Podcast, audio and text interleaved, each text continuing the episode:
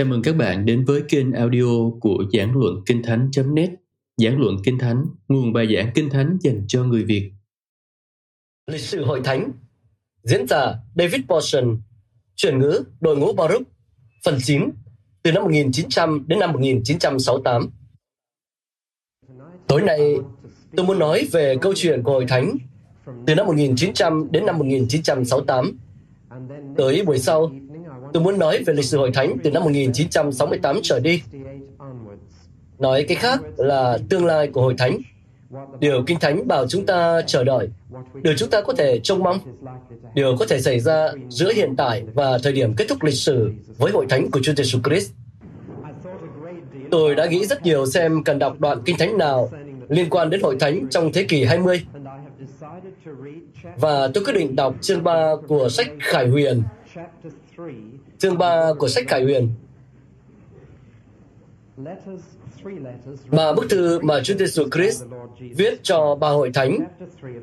Chương 3 của sách Khải Huyền.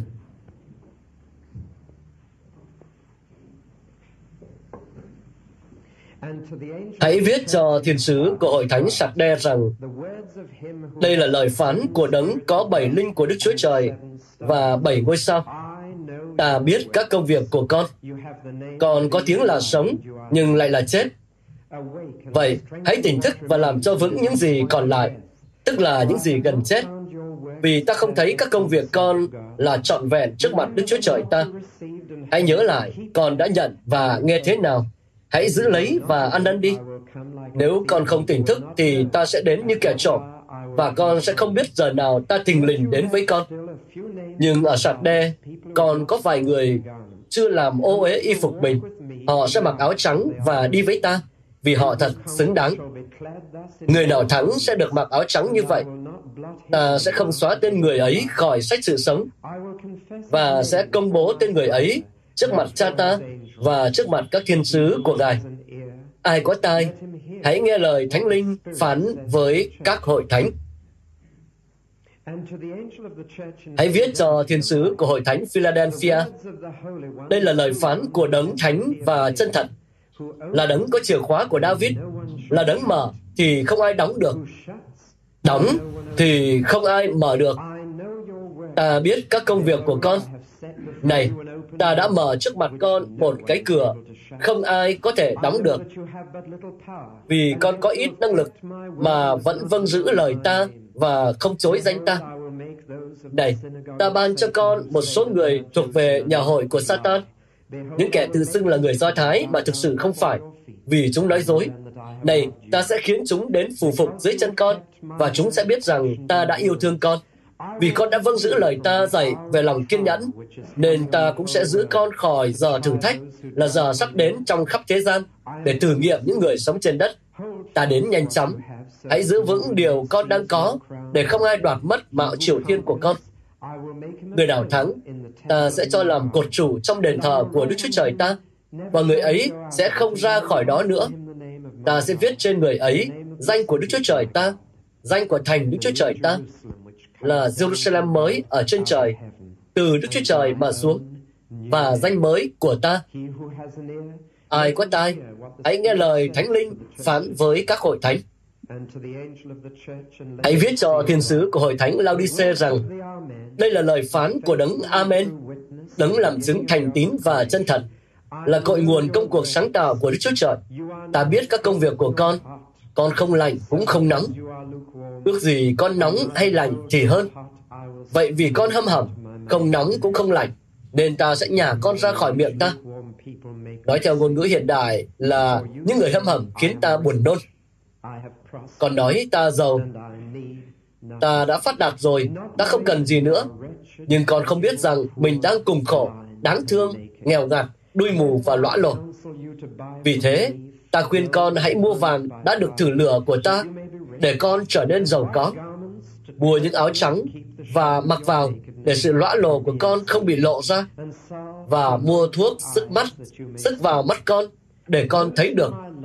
Những người ta yêu thì ta quả trách, sửa phạt. Vậy hãy xuất sắng và ăn năn đi. Này, ta đứng ngoài cửa mà gõ. Nếu ai nghe tiếng ta mà mở cửa cho, thì ta sẽ vào cùng người ấy ăn bữa tối với người và người với ta. Người nào thắng, ta sẽ cho ngồi với ta trên ngai ta, như chính ta đã thắng và ngồi với cha ta trên ngai của Ngài. Ai có tai, hãy nghe lời Thánh Linh phán với các hội thánh.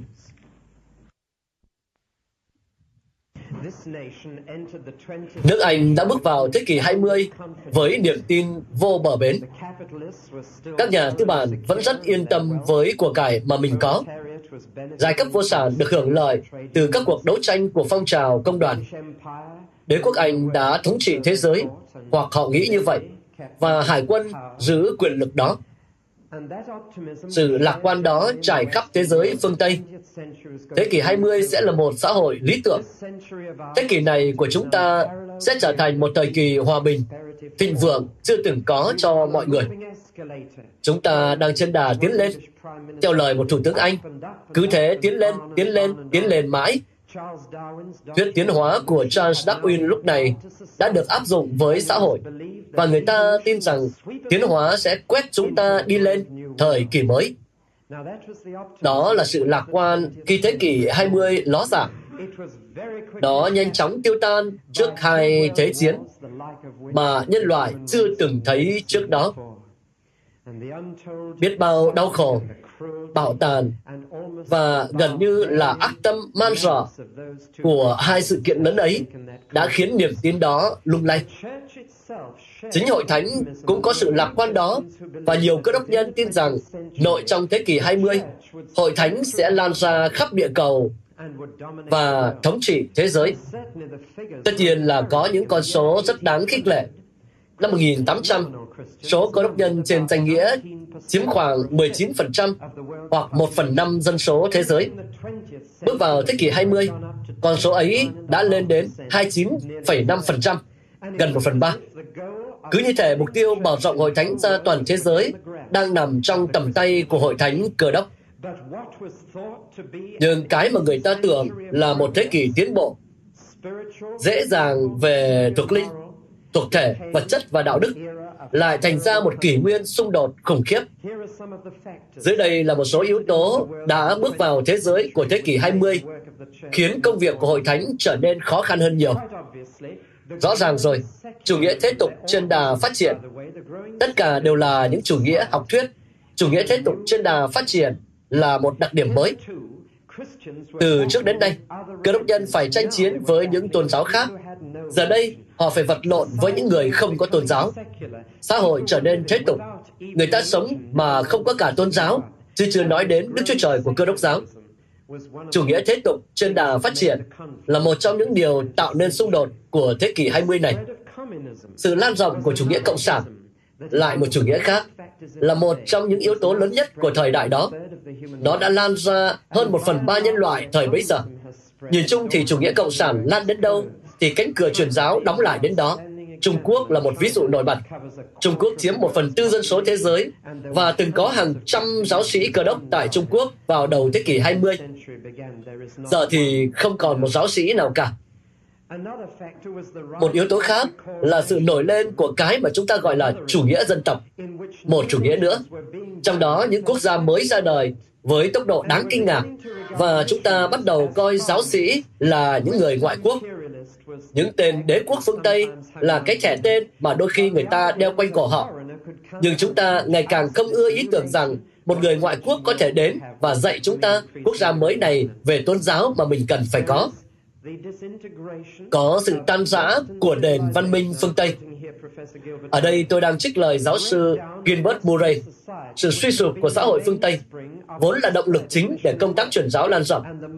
Cùng sự suy sụp về đạo đức và thuộc linh ở phương Tây là một yếu tố mà hội thánh phải đối phó. Nhưng một yếu tố khác là sự phục hồi của những tôn giáo cổ đại. Trước thế kỷ 20, những tôn giáo khác dường như đang dần lụi tàn. Đến thế kỷ này, chúng đang hồi sinh trở lại Phật giáo ở Ceylon là một ví dụ. Hồi giáo ở châu Phi và Pakistan là một ví dụ khác. Và ta có thể kể đến nhiều tôn giáo nữa. Thêm vào đó, thế kỷ 20 có sự gia tăng của các tà giáo thể hiện ở một dạng cơ đốc giáo sai chặt. Thực ra là nếu xét kỹ thì hoàn toàn không phải là cơ đốc giáo. các tà giáo gia tăng là một yếu tố cần được nhìn nhận. Có hàng ngàn thị trấn và làng mạc trên thế giới mà giáo sĩ cơ đốc chưa từng đặt chân đến, nhưng đã được nhân chứng Jehovah hoặc mặc môn ghé thăm. Những điều này và nhiều yếu tố khác nói lên rằng thế kỷ này là một chiến trường với hội thánh và nhiều người nghĩ rằng cơ đốc giáo sẽ phải chiến đấu cho sự sinh tồn của mình. Một số người còn đi xa hơn khi dự đoán rằng đến giữa thế kỷ 20, hội thánh sẽ gần như xong đời. Vào cuối bài nói chuyện hôm nay, tôi muốn cho bạn biết tình trạng thật sự của hội thánh. Nhưng để tôi nói trước rằng, hội thánh chưa bao giờ lớn mạnh như tối nay, tức năm 1968. Hội thánh chưa bao giờ lan rộng về phương diện địa lý hơn tối nay. Chưa bao giờ có nhiều cơ đốc nhân trên thế giới hơn tối nay. Điều đó giúp chúng ta giữ được sự quân bình. Bây giờ, tôi muốn nói về thế kỷ 20 và hội thánh thời nay, nhưng khó khăn đầu tiên là tôi đang sống trong đó. Điều đó dẫn đến hai vấn đề. Một là tôi biết quá nhiều về nó và có thể cầm chân bản đến tận sáng mai khi nói về thế kỷ 20, vì tôi biết về nó hơn nhiều so với thế kỷ 19 và chắc chắn là so với những thế kỷ khác. Hay là khi đang sống trong cuộc thì ta rất khó nhìn nó một cách khách quan và nhận ra điều gì thật là quan trọng, điều gì thì không. Khi đã ở trong đó thì cực kỳ khó đánh giá xem điều gì sẽ còn lại, điều gì không. Chẳng hạn, chỉ nghĩ đến công việc của hội thánh này thôi, cũng đã rất khó để dự đoán xem những gì chúng ta đang làm, điều gì sẽ có giá trị lâu bền và điều gì sẽ bị lãng quên gần như sau khi nó kết thúc. Khi đã sống trong cuộc, thì rất khó đánh giá về nó. Tuy nhiên, tối nay tôi sẽ mạnh dạn và liều mạng theo một số chiều hướng bằng cách chọn ra ba điều đã xảy ra trong thế kỷ 20 trong hội thánh mà tôi cho là quan trọng. Theo cách này hay cách khác, ba điều mà tất cả chúng ta đều phải nhìn nhận và đều phải suy nghĩ cho thấu đáo. Có ba chủ nghĩa và phong trào xuất hiện trong hội thánh của Chúa Giêsu Christ. Suy cho cùng, thì tôi tin rằng những điều đáng chú ý nhất trong lịch sử là những gì xảy ra bên trong hội thánh. Suy cho cùng thì tôi tin rằng Đức Chúa Trời đang viết nên lịch sử thế giới và con dân Chúa là chìa khóa để mở. Cho nên tôi mới sửng sốt khi đọc số đầu của tuần Sam mới phát hành vào ngay thứ năm tuần này. Lịch sử thế kỷ 20 của tác giả Pendant. Đó bao gồm bản mô tả hoàn chỉnh về toàn bộ 96 phần sẽ được xuất bản. Tôi đọc từng từ của bản mô tả đó và chỉ thấy nó nhắc đến tôn giáo có một lần vào cuối một tập trong tổng số 96 tập. Đó là một cách viết lịch sử. Có thể là một cách thú vị và đáng chú ý với con người. Nhưng khi Đức Chúa Trời viết nên lịch sử nhân loại, tôi tin rằng cuốn Bách Khoa Toàn Thư kể trên đã bỏ lỡ những điều quan trọng nhất. Những điều sẽ còn lại sau khi những con người vĩ đại của thế giới qua đời và rơi vào quên lãng. Rồi, ba điều mà tôi sẽ nói đến. Ngay khi nói điều này, hy vọng là anh em sẽ quặn thắt cầu nguyện cho tôi. Nhưng ba điều mà tôi muốn nhắc đến là ba chủ nghĩa hay phong trào, chủ nghĩa tự do hay thần học tự do, phong trào đại kết và phong trào ngũ tuần. Tôi cho rằng đây là ba yếu tố đáng chú ý trong đời sống hội thánh vào thế kỷ 20. Những điều dù sao cũng đang ảnh hưởng, chạm đến và tác động đến đời sống cơ đốc của chúng ta. Tôi muốn tóm tắt những gì đã xảy ra theo ba hướng này và đưa ra một số đánh giá về chúng. Tuần tới, nếu Chúa muốn, tôi muốn nói về tương lai của hội thánh. Hội thánh sẽ đi đến đâu và điều gì sẽ xảy đến với hội thánh của Chúa trong những năm tiếp theo. Một điều sẽ là liều lĩnh hơn trong mắt tôi hoặc cả gan hơn trong mắt bạn vào tuần tới. Vâng, chủ nghĩa đầu tiên hẳn là một trong ba yếu tố có ảnh hưởng lớn đến cơ đốc giáo vào thế kỷ 20. Đó là chủ nghĩa hay thần học tự do. Tuy hạt giống của nó được gieo vào thế kỷ 19, nhưng nó đã nấm bông trong thế kỷ 20 và thực sự đó là một phong trào của thế kỷ 20. Giống như nhiều thứ khác, nó bắt nguồn từ Đức. Đức Đức đã sản sinh một trong những nhà tư tưởng, triết gia và thần học gia vĩ đại nhất thế giới. Chúng ta sẽ sai lầm nếu đánh giá thấp tầm ảnh hưởng của nước Đức đặc biệt là tư tưởng Đức trên toàn bộ thế giới phương Tây.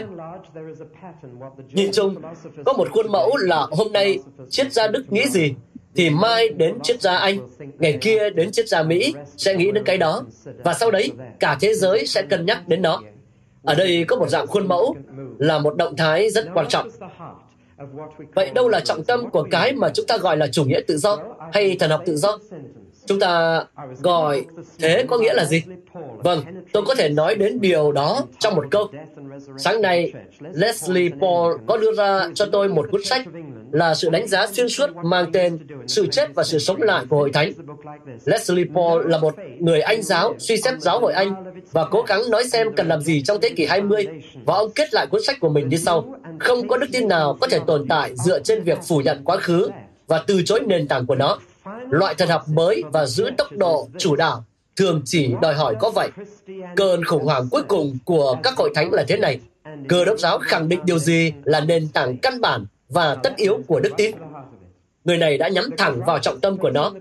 Cơn khủng hoảng mà các hội thánh phải đối mặt là thế này. Suy cho cùng, thì điều gì là nền tảng cho những gì bạn tin? Chính câu trả lời cho câu hỏi đó đã chia các cơ đốc nhân tự xưng thành ba phe.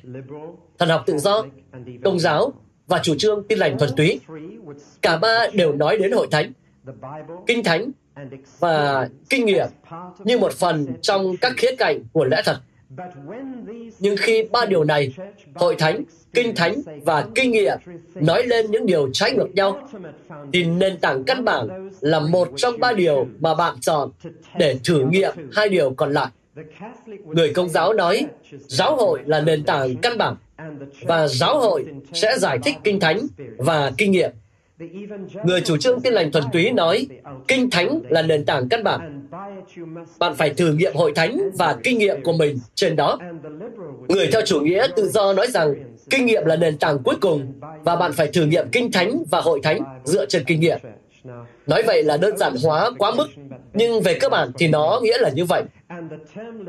Thuật ngữ, người theo thần học tự do mà cô Cruikshank sử dụng có nghĩa là những người dùng kinh thánh, tin vào hội thánh, nhưng sau cùng lại dùng kinh nghiệm của bản thân để thử nghiệm lẽ thật, dù đó là kinh nghiệm về tâm trí, đạo đức hay tâm linh. Rõ ràng là nếu kinh nghiệm quyết định điều gì là đúng đắn, thì có những điều nhất định mà hội thánh đã dạy qua nhiều thế kỷ sẽ trở nên thiếu chắc chắn hơn.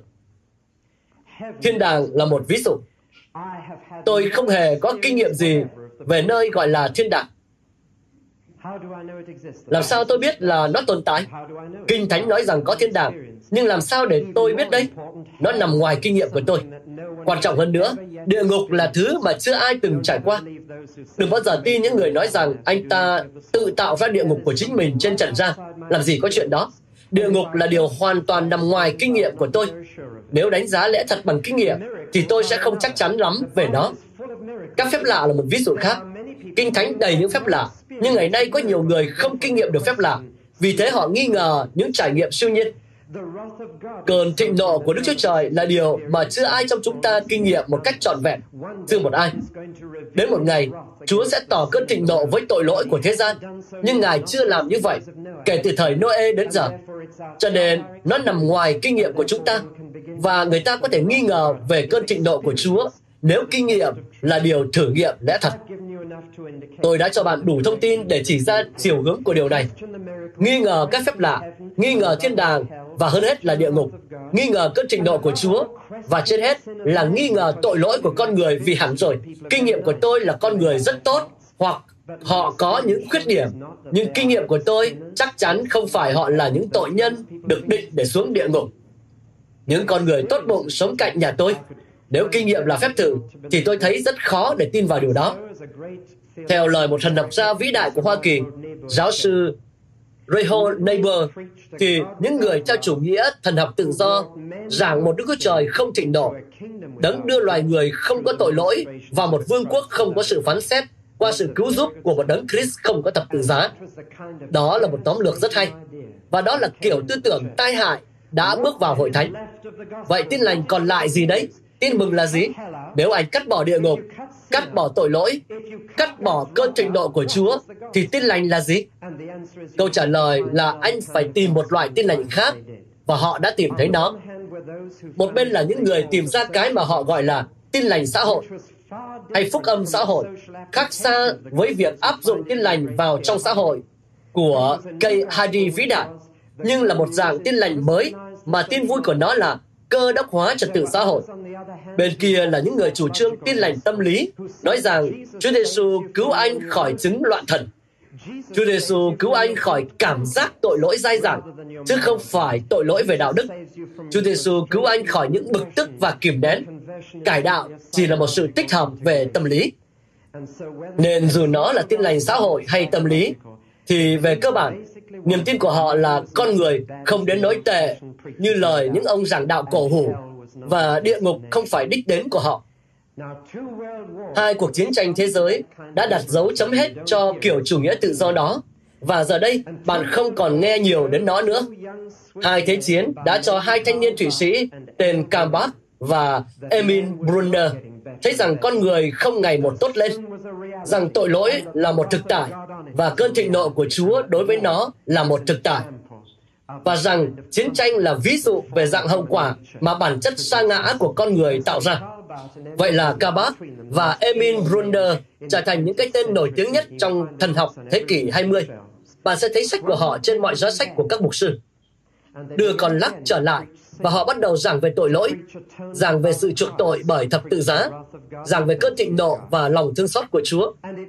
Trong thoáng chốc, có vẻ như tin lành sẽ lại được giảng như cha ông ta xưa kia từng giảng.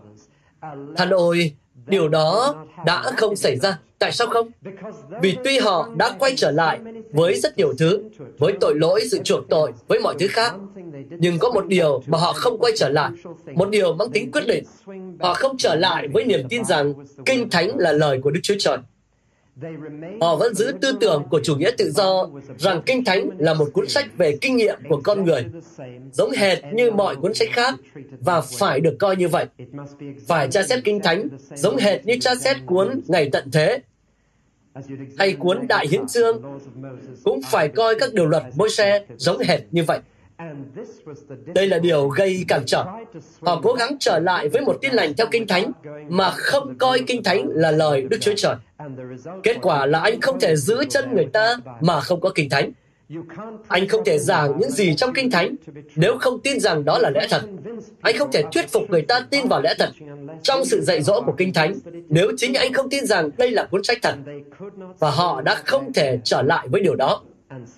Thế là họ không thể giữ con lắc và nó bắt đầu quay lại với một dạng chủ nghĩa tự do mới, không mang cái tên đó, mà được gọi là chủ nghĩa cấp tiến. Nhưng nó chỉ là cùng một điều xưa cũ trong cái vỏ ngoài mới. Một hai tuần trước, tôi đã nhắc đến chính những người sau đây, nhưng tôi sẽ nhắc lại. Những người như Butman và Tillich, cả hai đều là người Đức. Họ lại mở ra một thứ mốt trong triết học và thần học, cho đến khi qua những người được dân Anh mến mộ như giám mục Ulrich và những người khác tại Hoa Kỳ, nó quay ngược trở lại quá xa đến nỗi vài năm trước. Các nhà thần học, những người được đào tạo để làm chức vụ đã tuyên bố rằng Chúa đã chết. Họ nói vậy có nghĩa gì? Họ không ý nói rằng mình đã ngừng tin vào Đức Chúa Trời. Ý họ muốn nói rằng vị Chúa của ông giảng đạo cổ lỗ sĩ đã chết rồi. Ý họ là như vậy. Chúng ta ở đây đã chuẩn bị sẵn một tấm áp phích để gắn bên ngoài hội thánh và dịp phục sinh, ghi là Chúa của chúng tôi không chết. Chúa của bạn chết rồi thì xin chia buồn. Chúng ta sẽ gắn cái đó bên ngoài và dịp phục sinh. Nhưng cụm từ Chúa đã chết, ý nói rằng vì Chúa mà ông tôi tin đã chết lâu rồi. Vì Chúa nổi giận với tội nhân và tống họ xuống địa ngục đã chết rồi. Ý họ là như vậy. Nếu bạn đã từng nghe đến cụm từ Chúa đã chết, thì ý của nó là thế. Đó là một tư tưởng của thế kỷ 20. Gần đây, người ta yêu cầu một giáo sư về lịch sử hội thánh tại Đại học Yale bình luận về sự hỗn loạn trong niềm tin của các hội thánh kháng cách. Và ông nói thế này, không ai trong chúng ta chắc chắn về những gì mình tin. Vậy hãy cùng từ bỏ niềm tin. Thật là nếu chúng ta chỉ có sự hiệp nhất như vậy, thì nó sẽ không tác động gì nhiều đến thế giới bên ngoài. Hãy cùng từ bỏ niềm tin. Sự hiệp nhất phải dựa trên lẽ thật. Chúng ta phải đồng thuận về những gì mình tin thì mới tạo được sự ảnh hưởng. Có hai nhóm người chống lại thần học tự do. Hai nhóm người đã kịch liệt chống lại nó. Một mặt, người công giáo La Mã đã chống lại nó. vì họ cảm thấy kinh nghiệm không phải là phép thử. Giáo hội mới là phép thử. Năm 1950, giáo hoàng ban bố một niềm tin mới rằng thân thể của nữ đồng trinh Mary được cất lên sau khi chết. Sự thăng thiên của thân thể của bà giờ đây trở thành một phần của đức tin cơ đốc. Theo cách này, người khẳng định rằng ít nhất là với Roma, giáo hội là người phân xử cuối cùng của lẽ thật. Nhóm khác chống lại phong trào này và cảm tạ Chúa vì phần đa người kháng cách nằm trong nhóm ấy. Tuy không phải ở Anh, là những người chủ trương tin lành thuần túy, những người nói rằng với chúng tôi, kinh thánh là điều phân xử lẽ thật về đấng Christ, không phải là hội thánh, không phải là kinh nghiệm. Cả hai đều cần được tra xét theo lời Chúa mà chúng tôi tin là nằm trong kinh thánh. Tôi cho là những người chủ trương tin lành thuần túy đã tìm được ít nhất một người phát ngôn nơi nhà giảng đạo nổi tiếng nhất của thế kỷ này, một mục sư Baptist tên Billy Graham, với khẩu hiệu Kinh Thánh chép rằng nó trở thành một diễn đạt rất thực tế và phổ biến của lập trường tin lành thuần túy. Vâng, đó là chủ nghĩa đầu tiên. Để tôi chuyển sang điều thứ hai, vì chúng ta gần như đã chạm đến nó rồi. Phong trào thứ hai trở thành yếu tố quan trọng ở thế kỷ 20 là phong trào đại kết. Tổng giám mục Temple nói rằng đây là thực tế mới và lớn lao của thời đại chúng ta. Tôi đã nói về một chủ nghĩa mà tôi tin rằng hoàn toàn không tốt. Giờ đây tôi nói về một phong trào rất phức tạp vì nó quá hỗn tạp. Và tôi muốn mình nói sao cho thật công bằng. Trước tiên, hãy hiểu rõ từ đại kết. Đó là một từ mà ai cũng dùng, nhưng rất ít người hiểu. Từ đại kết, tiếng Anh là ecumenical, ra từ gốc okumene trong tiếng Hy Lạp, có nghĩa là toàn thế giới có người ở. Người ta đã lấy từ này để chỉ một phong trào nhằm hiệp nhất cơ đốc nhân trên toàn thế giới có người ở, trên quy mô đại kết. Giờ thì hãy xem xét nó đã phát triển như thế nào. Tôi muốn cho bạn số năm cụ thể. 1910, 1948, 1961. Đây là những năm then chốt cần nhớ. Trước hết, để tôi cho bạn biết về phong trào hiệp nhất trước năm 1910. Mọi cuốn sách tôi đã đọc về phong trào đại kết đều nói nó bắt đầu vào năm 1910. Điều đó không đúng. Nó bắt đầu từ nhiều năm trước. Nó thực sự đã bắt đầu vào thế kỷ thứ 19. Có thể nói, nó đã bắt đầu khi William Carey đề xuất cho cơ đốc nhân từ khắp nơi trên thế giới nhóm họp tại Mũi Hảo Vọng để thông công. Đó là đề xuất đầu tiên về một buổi nhóm họp hiệp nhất và nó được nói vào cuối thế kỷ thứ 18. Nhưng chính vào thế kỷ 19 mà các đốc nhân cảm thấy cần phải hiệp nhất. Tuy nhiên, tôi muốn bạn lưu ý rằng chính những người chủ trương tin lành thuần túy đã cảm thấy cần có sự hiệp nhất này. Họ cũng là những người đầu tiên bắt đầu thiết lập nó. Năm 1845, Liên minh tin lành được hình thành và bắt đầu nhảy giữa các hố sâu ngăn cách các hệ phái. Các phong trào hoàn toàn mang tính tin lành thuần túy như phong trào sinh viên cơ đốc và YMCA vào những ngày đầu đều nhắm tới việc tạo sự hiệp nhất giữa những cơ đốc nhân thuộc các hệ phái khác nhau. Năm 1875, Hội nghị Kasich bắt đầu nhóm họp dưới ngọn cờ, tất cả đều là một trong đấng Christ Jesus và đưa cơ đốc nhân thuộc mọi hệ phái xích lại gần nhau. Vào đầu thế kỷ 20, có những phong trào như Liên hiệp các hội thánh tin lành tại Anh Quốc. Sau này, người ta gạch từ tin lành đi và đưa từ tự do vào để thành Liên hiệp Hội Thánh Tự Do. Đồng thời, các hệ phái trên thế giới bắt đầu hình thành nên những liên hữu hệ phái thế giới, Liên minh Baptist thế giới, Hội đồng Giám lý thế giới, tất cả đều xuất hiện vào 10 năm đầu của thế kỷ 20. Vậy là một mặt, chúng ta có sự hiệp nhất tin lành giữa các hệ phái và sự hình thành của các liên hữu hệ phái thế giới. Đó là khuôn mẫu trước năm 1910. Vào năm 1910, các giáo sĩ trên thế giới nhóm họp tại Edinburgh, Scotland. Họ đến cùng nhau vì có một gánh nặng. Nói đơn giản là thế này. Một người bạn của tôi đến Ấn Độ, gặp một cơ đốc nhân Ấn Độ và nói với người Ấn đó là tôi rất vui khi gặp một cơ đốc nhân Ấn Độ. Và cơ đốc nhân Ấn Độ đó trả lời, nhưng tôi là người Baptist Canada mà.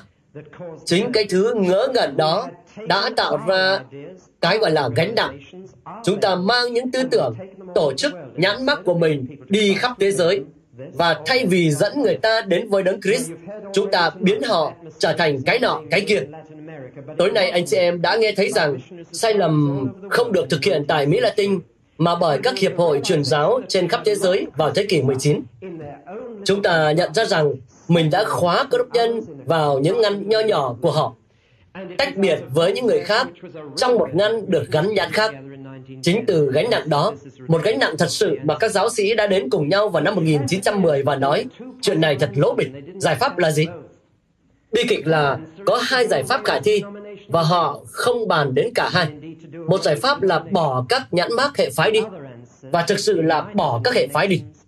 Giải pháp còn lại là hiệp nhất các hệ phái thành một và gắn nhãn cho một hệ phái đó. Có hai cách khả thi để giải quyết điều này và họ chỉ cân nhắc đến cách thứ hai. Hội nghị đó đã đưa đến một số điều anh chị em đã nghe rồi. Liên quan đến Mỹ Latin, nó khuyến khích những người tin lành hiệp nhất và vào cánh đồng truyền giáo qua Liên hiệp tin lành Nam Mỹ. Tối nay, khi cô Cruikshank nói thì tôi mới biết. Nhưng từ đó, nhiều phong trào khác nhau đã ra đời. Một để tra xét niềm tin gọi là đức tin và định chế. Một để tra xét hành vi gọi là cuộc sống và công việc. Hai phong trào này dần hợp nhất lại cho đến năm 1938. Hội đồng Hội Thánh Thế Giới được thành lập. Chiến tranh đã cản trở hoạt động của nó và mãi đến 10 năm sau, năm 1948, Hội đồng Hội Thánh Thế Giới mới thực sự nhóm họp lại dưới cái tên này tại Amsterdam, Hà Lan. Nhưng nó đã được thành lập vào năm 1938. Trong thời kỳ từ năm 1910 đến 1948, nhiều liên hiệp đã hình thành.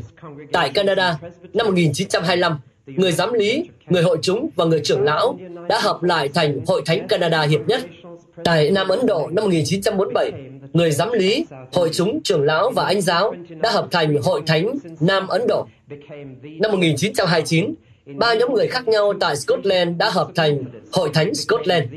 Năm 1932, ba nhóm người giám lý khác nhau đã hợp thành Hội Thánh Giám lý. Trong thời kỳ 1910 đến năm 1948 đó, các liên hiệp đã diễn ra theo nhiều cách. Năm 1948, Hội đồng Hội Thánh Thế Giới đã nhóm họp lại. 147 hệ phái từ 44 quốc gia nói rằng chúng ta muốn sát cánh cùng nhau. Đó là một con số rất ấn tượng. Nhưng tôi muốn nói điều này vì tôi nghĩ bạn cần biết. Ấy là phần đa cơ đốc nhân ngày nay vẫn nằm ngoài Hội đồng Hội Thánh Thế Giới. Chúng ta nghe nhiều đến nó và mặc định rằng đó là liên hiệp cơ đốc duy nhất. Không phải đâu. Đó là liên hiệp mà người Anh chúng ta nghe đến nhiều nhất, nhưng chỉ là một trong nhiều liên hiệp. Giờ đây, nó có cả cơ đốc nhân chính thống giáo từ Đông Âu. Nó chưa bao giờ có người công giáo La Mã, vì họ vẫn giữ khoảng cách riêng, nhưng cũng thân thiện với nó. Nó chưa bao giờ có đại đa số người Baptist hoặc tuyên lành thần túy nói chung, nhưng nó có bao gồm bốn dòng chính, giám nhiệm hay anh giáo, giám lý, trưởng lão và hội chúng. Năm 1961 là một trạng thái mới, đó là Hội đồng Hội Thánh Thế Giới năm 1961 tại New Delhi, Ấn Độ. Tại hội đồng đó, người ta chuyển trọng tâm thế này, từ sự hiệp nhất đến sự hiệp nhất. Lúc này, người ta nài xin các hội thánh không chỉ hiệp nhất với nhau, mà còn dốc toàn lực để hợp nhất và sự hiệp nhất tại địa phương được định nghĩa theo sự hợp nhất về đoàn thể. Năm 1964 hay 65 gì đó, Hội nghị Đức tin và định chế tại Nottingham, Anh Quốc đã tiếp thu điều này và với lời khẩn cầu lay động trí tưởng tượng, nó kêu gọi các hội thánh tại Anh dàn xếp sự hợp nhất về đoàn thể của các hệ phái tại Anh trước lễ phục sinh năm 1980. Ngày đó đã thu hút trí tưởng tượng của nhiều hệ phái tại đất nước này. Người Anh giáo và giám lý đã tham gia vào các cuộc đàm phán. Tôi nghĩ các cuộc đàm phán hiện tại sẽ thất bại, nhưng một số đàm phán mới sẽ bắt đầu vào vài năm sau.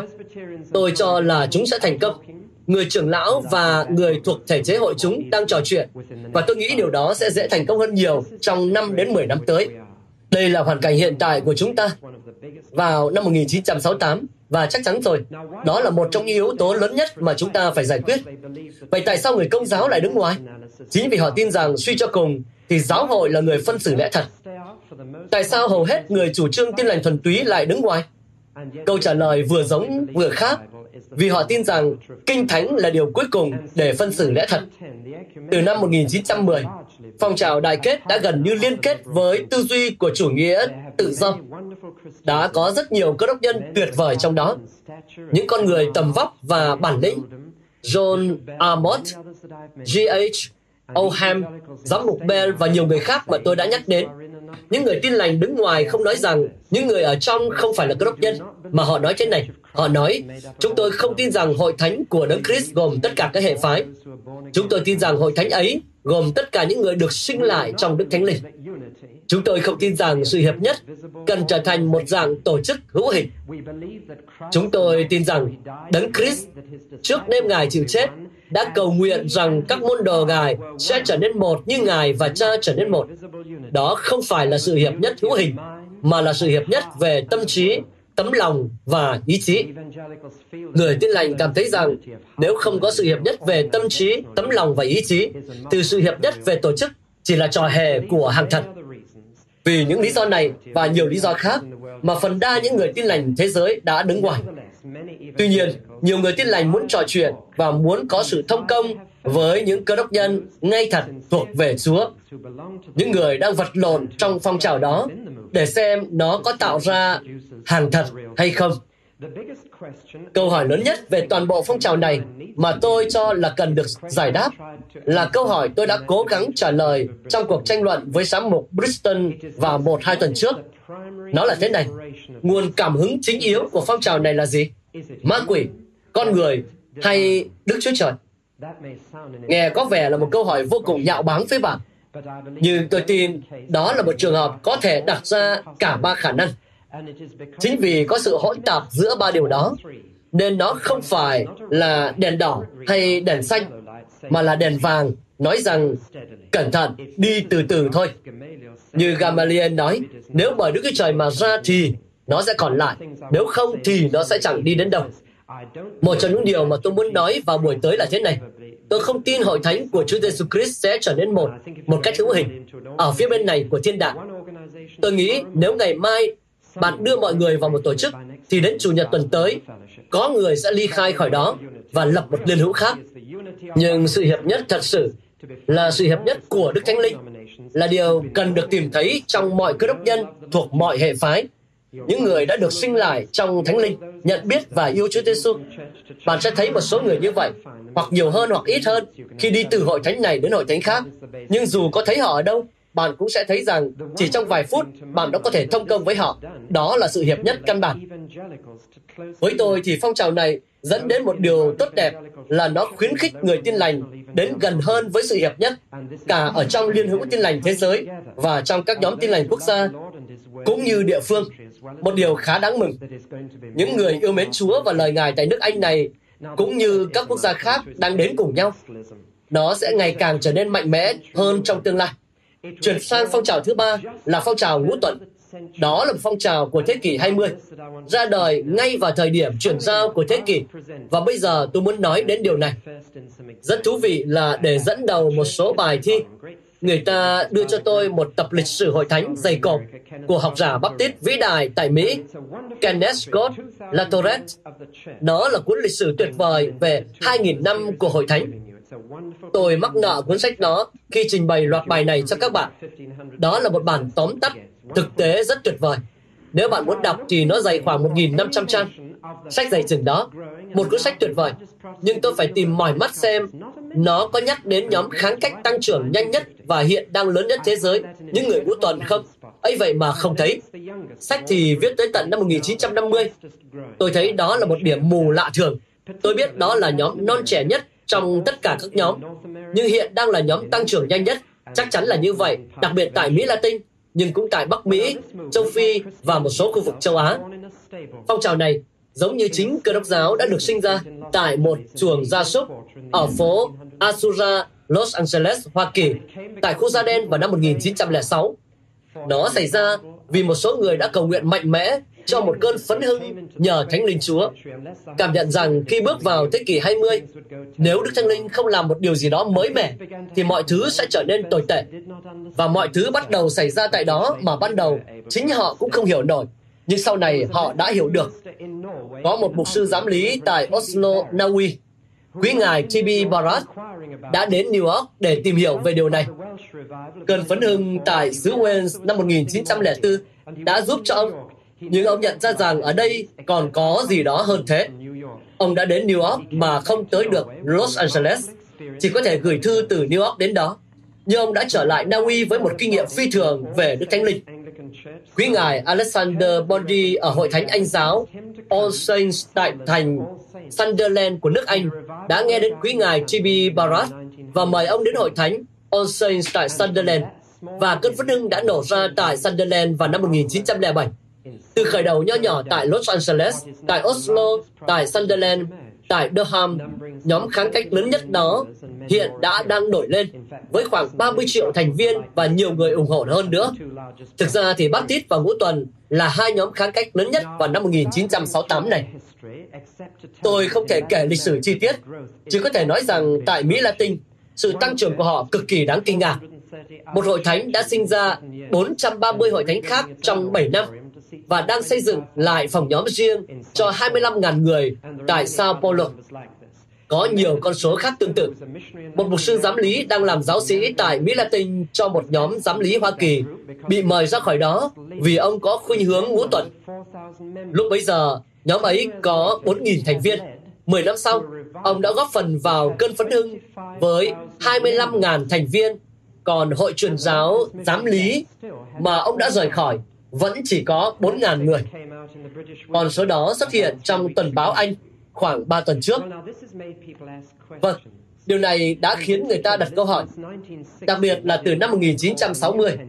Cái bị gọi sai là phong trào ngũ tuần mới đã xuất hiện trong các hệ phái dòng chính, bắt đầu từ những người giám nhiệm tại Hoa Kỳ, nhưng đã nhanh chóng lan đến các hệ phái khác.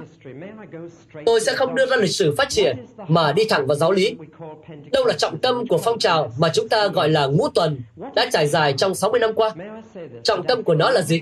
Để tôi nói điều này, rằng sau khi đọc nhiều tài liệu và có chút kinh nghiệm, với nhiều sự thông công và trao đổi với những người ngũ tuần, tôi đã rút ra kết luận rằng dù họ nói trọng tâm của nó là gì, thì theo tôi, trọng tâm của nó là một niềm tin thực sự vào trải nghiệm siêu nhiên.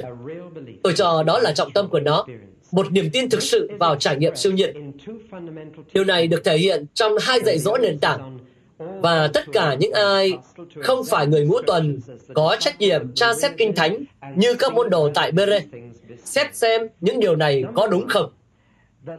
Một là có sự bắt tem trong thánh lịch một kinh nghiệm có ý thức để mọi cơ đốc nhân tìm kiếm. Một điều không tự có, cũng không vô thức tại thời điểm cải đạo. Một kinh nghiệm có thể xảy ra vào thời điểm cải đạo hoặc không. Nếu không thì sau này cần tìm kiếm. Đó là điểm số một. Điểm số hai là sự bắt tem trong thánh linh sẽ khiến người ta có thể thực hiện những khả năng siêu nhiên, gọi là các ân tứ thánh linh trong kinh thánh. Ân tứ chữa lành, ân tứ ngợi khen chúa bằng tiếng lạ ân tứ thông giải các thứ tiếng đó. Ân tứ làm phép lạ, ơn tri thức phi thường, ơn khôn ngoan siêu nhiên, ân tứ đức tin đặc biệt, vân vân. Trước khi người ngũ tuần nói đến điều này, thì các hội thánh khác tin rằng những điều ta đọc thấy trong kinh thánh chỉ dừng lại với các sứ đồ rằng quyền năng của Đức Thánh Linh được thể hiện trong sách công vụ chỉ là một dạng tầng đẩy tên lửa. Khi tên lửa đã đi vào quỹ đạo, thì tầng đẩy rơi ra và khi hội thánh đã vận hành thì không cần đến những điều này nữa. Đó là quan điểm phổ biến trước đây và tôi cho là cả bây giờ giữa vòng hầu hết các cơ đốc nhân.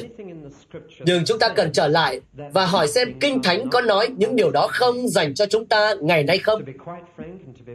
Thành thật mà nói, và với cá nhân tôi, tôi đã tra cứu Kinh Thánh và không thấy chỗ nào nói như vậy. Điều đó có nghĩa rằng, theo những người ngũ tuần, thì Corinto thứ nhất chương 12 đến chương 14 cần được hội thánh ngày nay cân nhắc thật nghiêm túc rằng những điều đó có thể xảy ra vào ngày nay, rằng ngũ tuần không chỉ là một lễ kỷ niệm trên lịch hội thánh, mà là một kinh nghiệm dành cho mọi tín đồ tìm kiếm quyền năng như vậy. Vâng, để tôi nói ngay rằng điều này tiềm tàng những mối nguy lớn. Mọi sức mạnh đều có mối nguy, tất nhiên rồi. Nhưng sự lạm dụng, làm quá, chia rẽ, đa cảm, cuồng tín phát sinh từ điều này đã được nhiều người biết đến. Thực ra, nếu xét đến thư tín Phaolô gửi cho Corinto, thì bạn sẽ thấy các ân tứ đi liền với những sự lạm dụng quá mức. Nhưng Phaolô không nói là hãy loại bỏ các ân tứ vì cớ những lạm dụng đó. Cũng như khi họ say sưa tại lễ tiệc thánh, ông không nói hãy bỏ tiệc thánh đi. Câu trả lời với những người say sưa tại tiệc thánh không phải là dừng tiệc thánh lại, mà là không cho họ say sưa nữa. Phaolô có lẽ đã nói rằng câu trả lời với việc lạm dụng các ân tứ thánh linh không phải là dừng các ân tứ đó, mà là sử dụng chúng một cách đúng đắn và hợp lý. Có một cách đúng đắn để sử dụng chúng. Cho nên, một trong những thiếu sót lớn nhất của phong trào ngũ tuần là sự dạy dỗ lành mạnh theo Kinh Thánh để giữ cho mọi thứ được đúng mực, có trật tự và giữ nó ở nơi Chúa muốn đặt để. Theo tôi thì đó là câu trả lời. Tôi nghĩ là các hội thánh khác có ánh sáng, còn người ngũ tuần có sức nóng. Sức nóng mà không có ánh sáng, hoặc ánh sáng mà không có sức nóng, sẽ không đủ để làm chọn ý muốn Chúa. Nhưng sức nóng cộng thêm ánh sáng là một sự kết hợp khá dễ cháy và tôi nghĩ đây là điều mà họ đã tái khám phá. Có bốn biện pháp bảo vệ cần thiết trước sự lạm dụng và làm quá. Một là lời Chúa cho ta biết cách sử dụng các ân tứ vì lợi ích của những người khác. Hai là lý trí của con người, không quá nhấn mạnh vào cảm xúc đến nỗi lìa bỏ lý trí. Ba là kỷ luật của hội thánh. Bốn là sự thánh khiết của tín đồ. Với bốn điều đó, thì tôi nghĩ những điều này có thể đóng góp rất nhiều vào hội thánh. Nhưng thành thật mà nói, thì khi việc này bắt đầu xảy ra, hầu hết các hội thánh cũ hơn đều giống như bình cũ được đổ rượu mới vào. Để tôi tóm tắt điều này bằng cách nói lên bốn điều mình đã học được từ phong trào ngũ tuần, mà tôi tin rằng mọi hội thánh đều cần học hỏi. Điều số một, đây là một phong trào của những người bình thường. Ở đây tôi không hề có ý khinh thường.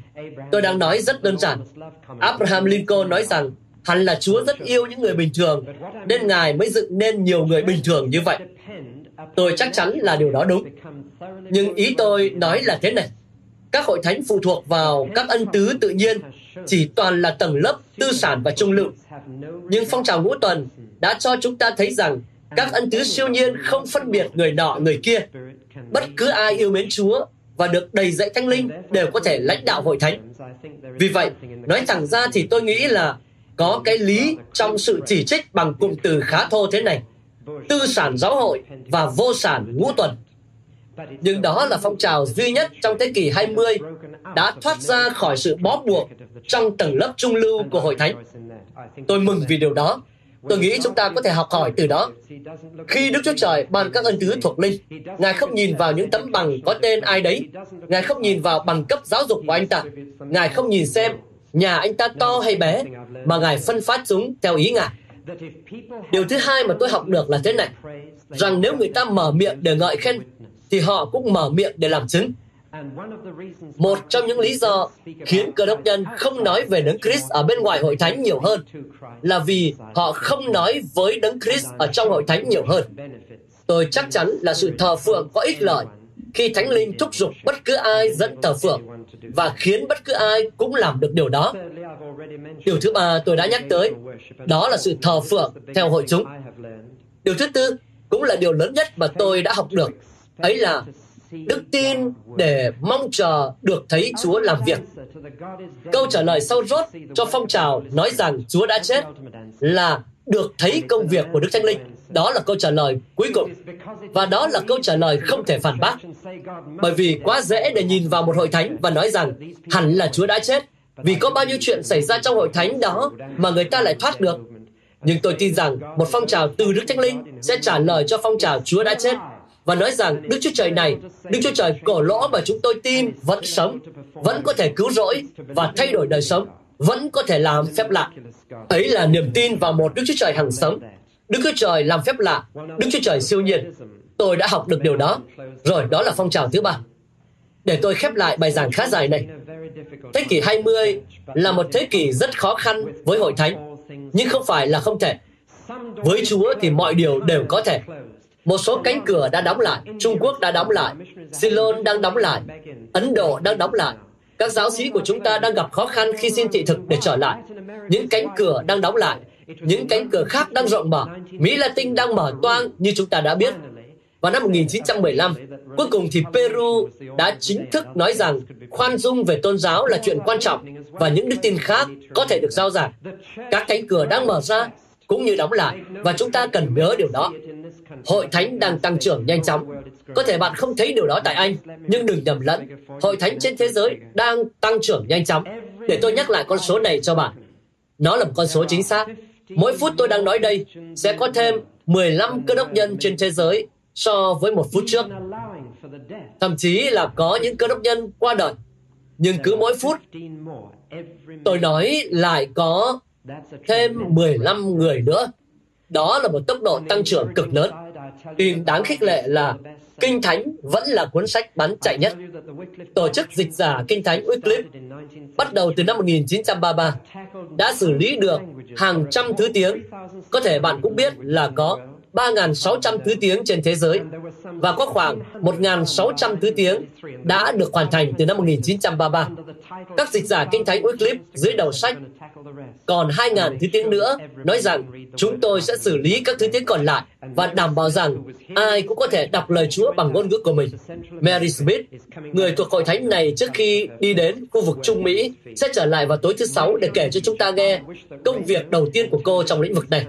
Đài phát thanh và tài liệu y Ước gì sóng phát thanh và truyền hình tại Anh cũng mở cửa với chúng ta như tại Mỹ Latin.